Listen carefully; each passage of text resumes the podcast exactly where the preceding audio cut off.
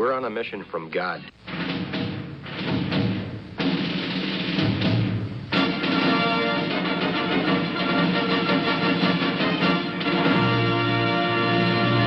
And now for something completely different.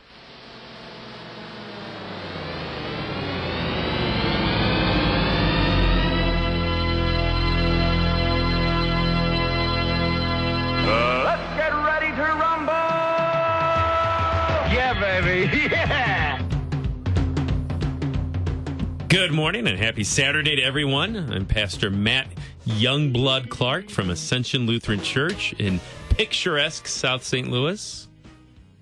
And I am Pastor Jolly John Lekumsky up here in Northfield, Minnesota, and I have with me Tim Shakel, also also from Minnesota. Minnesota. Fire Lake.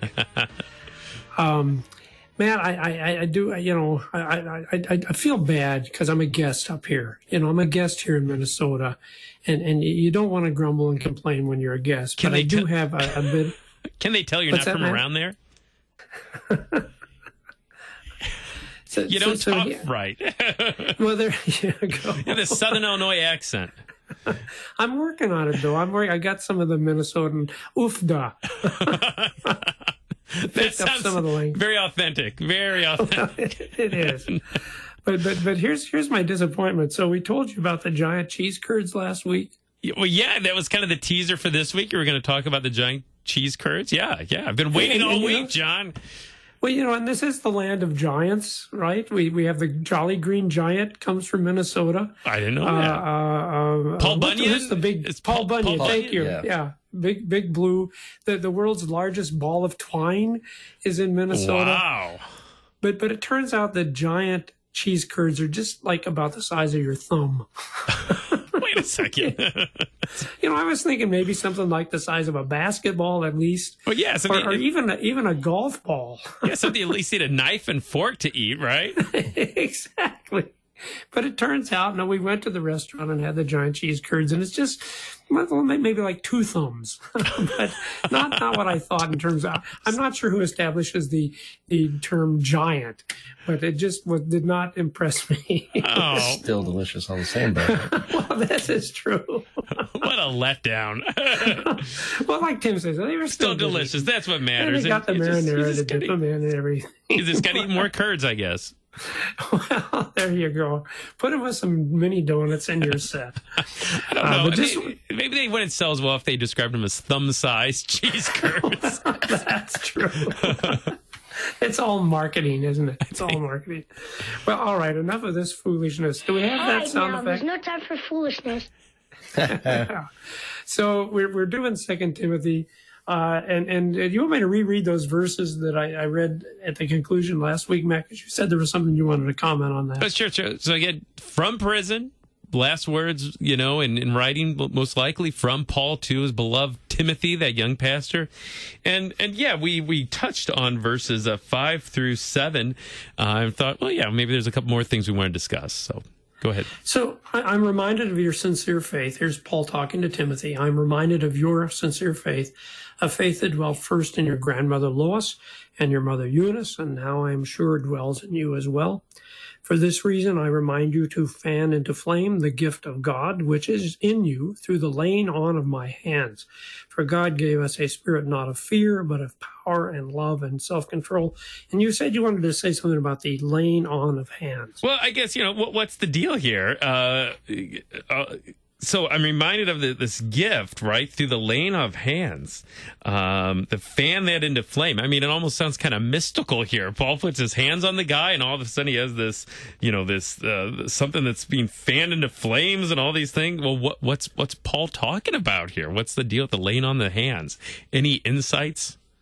Well, here's the here's the crazy thing, Tim. You had hands laid on you, didn't you? yeah, I sure did. I had hands laid on me. How about you, Matt? I I I did, yeah. So we're still doing that crazy thing here. You know, how many uh, two thousand years later? So I don't know, Tim. Uh, Tim, do you have any insights into that laying on of the hands, or Well, with concern to the laying on of hands, you know, his initiation into ministry is one way of thinking about it, right? Just like Right. it was for us. whatever that might have been. You know, is that his second missionary journey, or do you, do does anybody know? I don't know. That's a good point. What, did, do we know when they, they laid hands on him, Matt? I don't know if it if we know exactly when that laying on of hands took place, and we know that he was really more or less installed as as pastor there in Ephesus, and that's where Timothy serves most of his ministry. But at some point, yeah, this, this laying on of hands.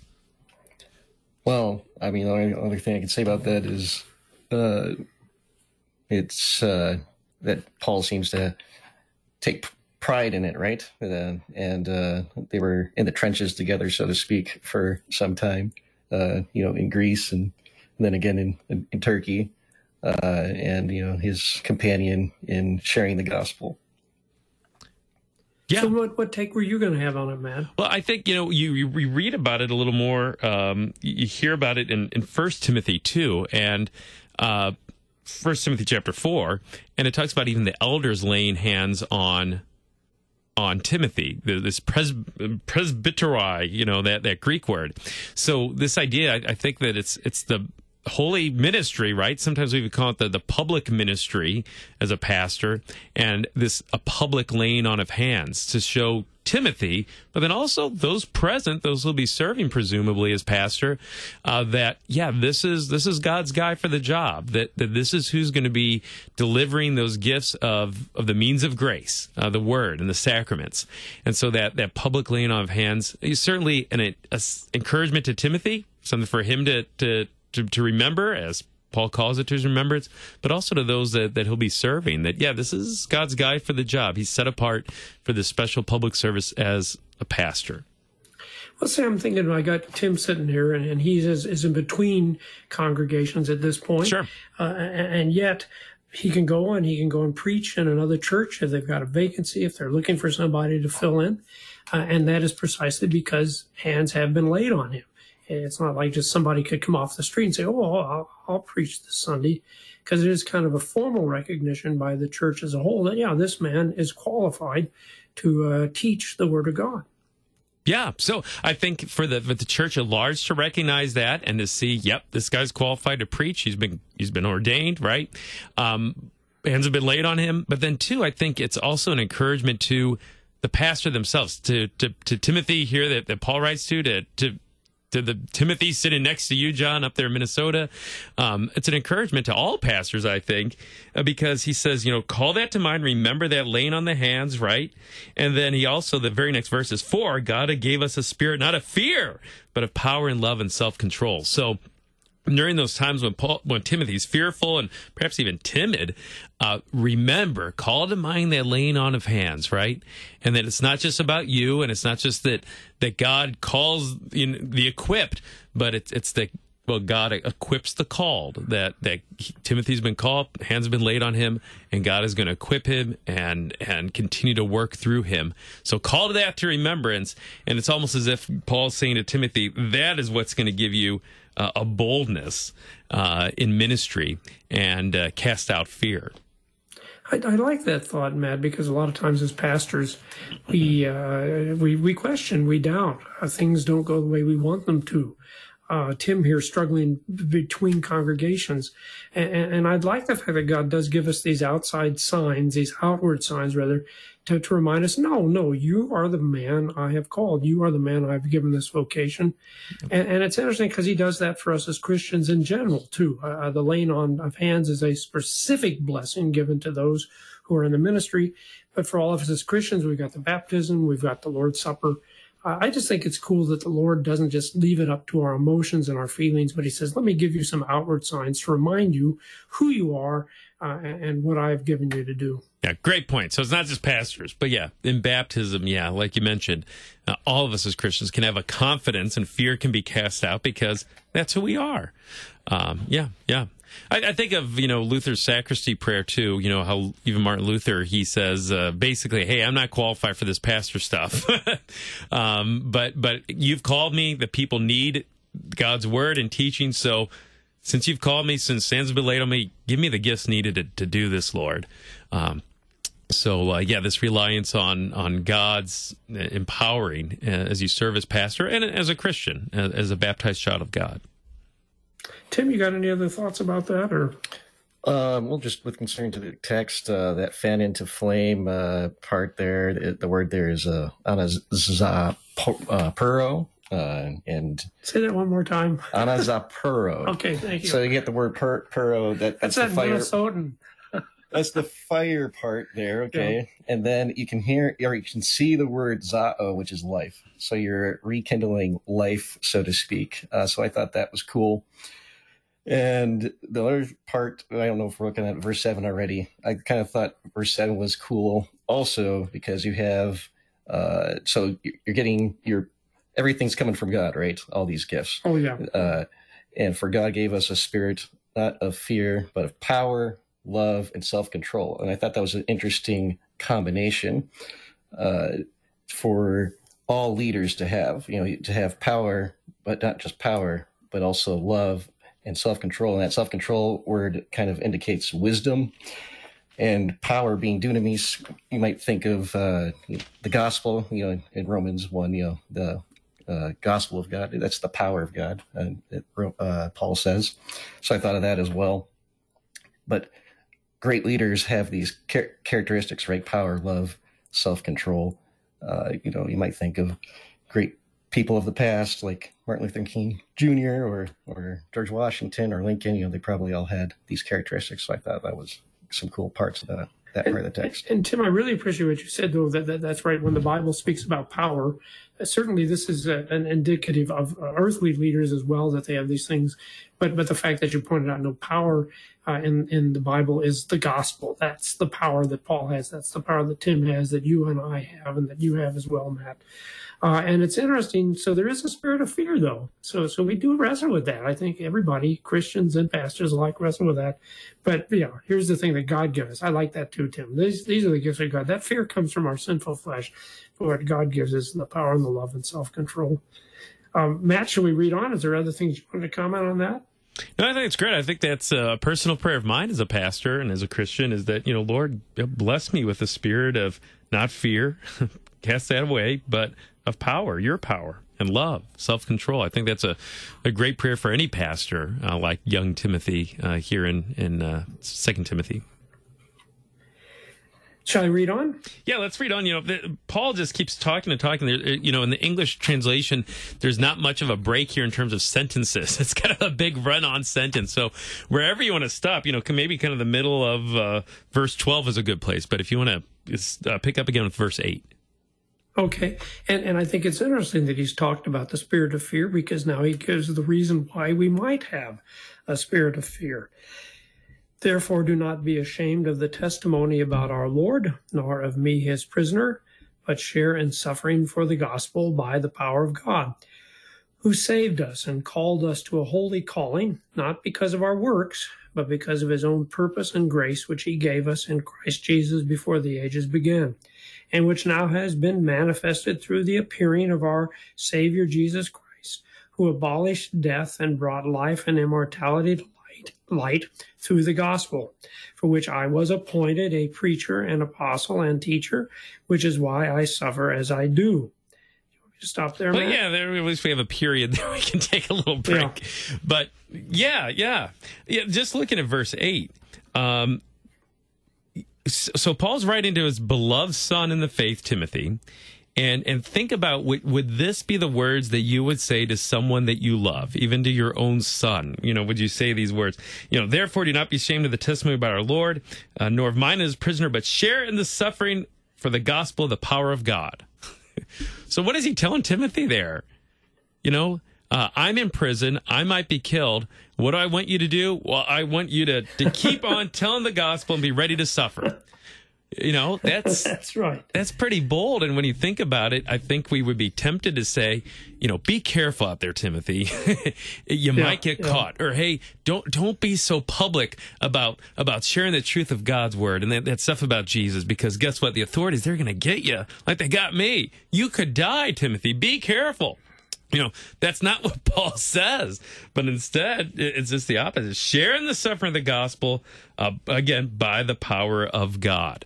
Um, so Paul, I think in, in saying that has his sights set for himself and Timothy beyond this life too, as, as Paul says elsewhere, to that glory that's beyond comparing to our present sufferings. You know, his his sights are set on heaven uh, for himself, but also for uh, for young Timothy too. Yeah, and it's really striking because he concludes by saying, which is why I suffer as I do. So he clearly indicates his struggle and problems is because of the gospel, but, but you keep on proclaiming it boldly. Um, Tim, you got any insights or any thoughts about that or those verses? Um, just kind of reiterate what you already said there. Uh, it does also stand in contrast to the false teachers that he speaks of later. So, you know, in other words, don't be like those false teacher guys, but have courage. Uh, and he, you might even say, Paul may have said, like, I had courage and might not be a pretty thing, might not be an easy thing, but it's the important thing because it's the power of God and it's about, it's a life and death matter. And and yeah. you're right. So the false teachers, uh, they they would run away from persecution, wouldn't they? If, if there was something going wrong, they would quit proclaiming the gospel. Uh, and that's what makes them false teachers, or at least part of what makes them false teachers.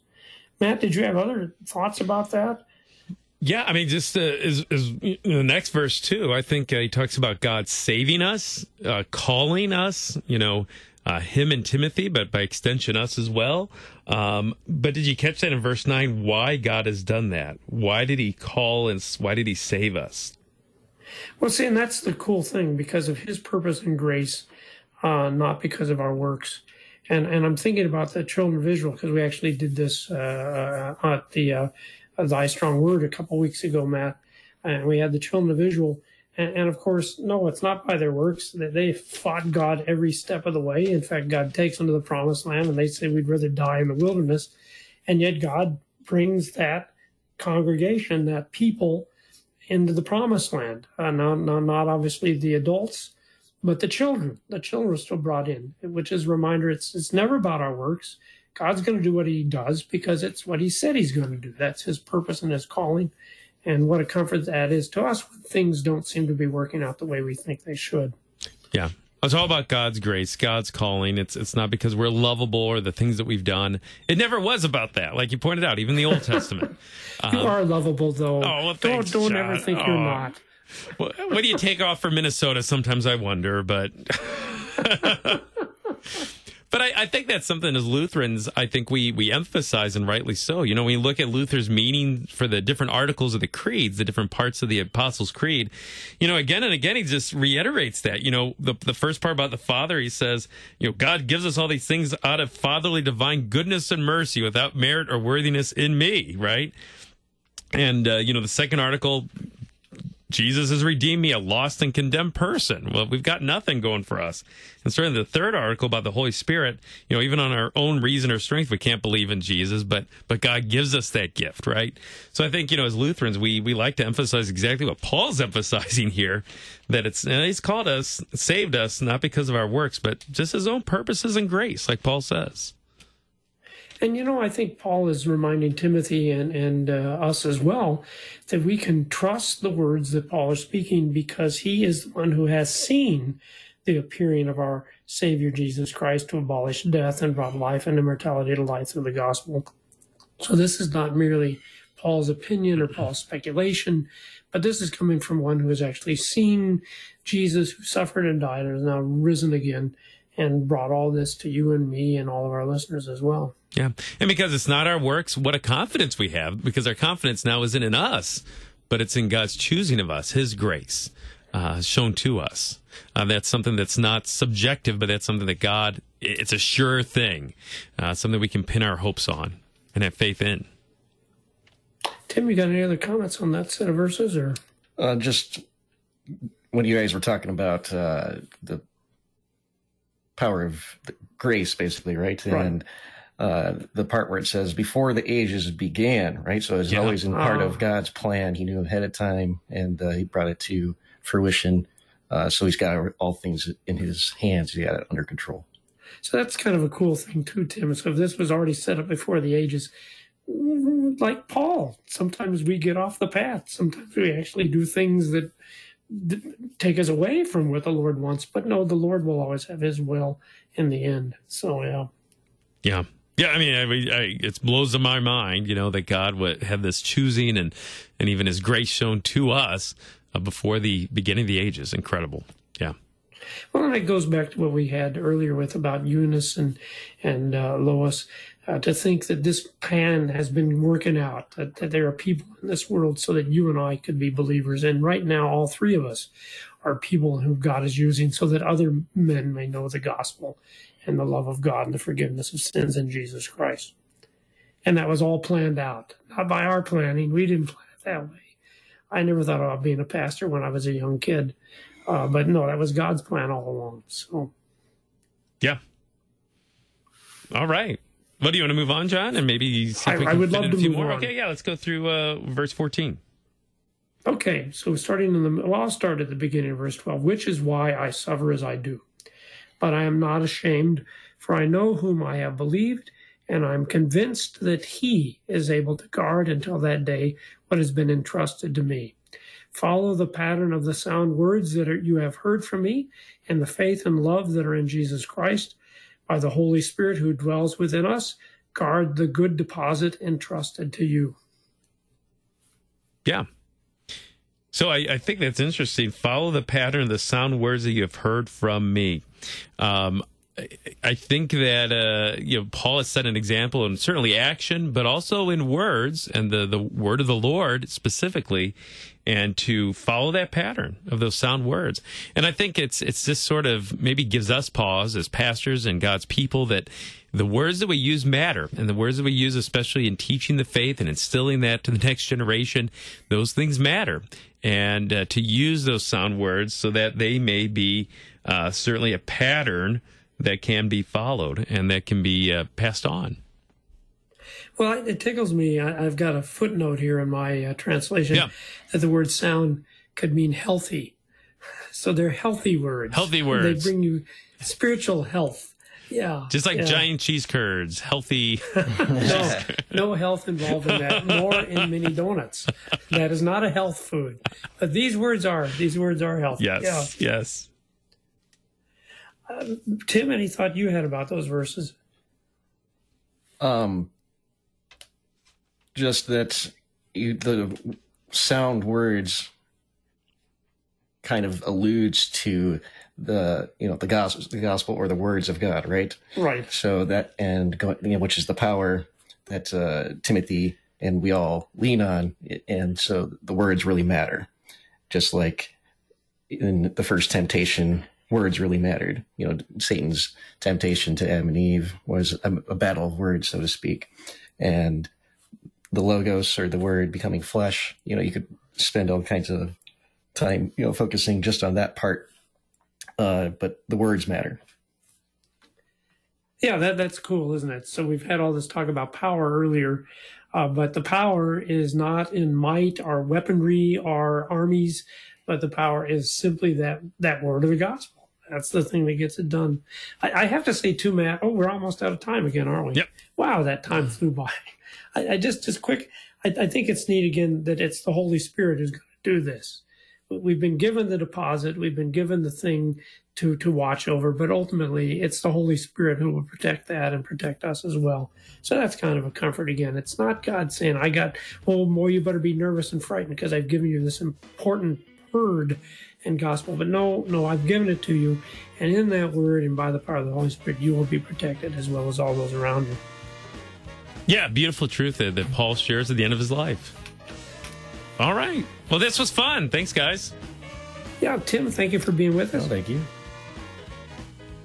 See you next week, Matt.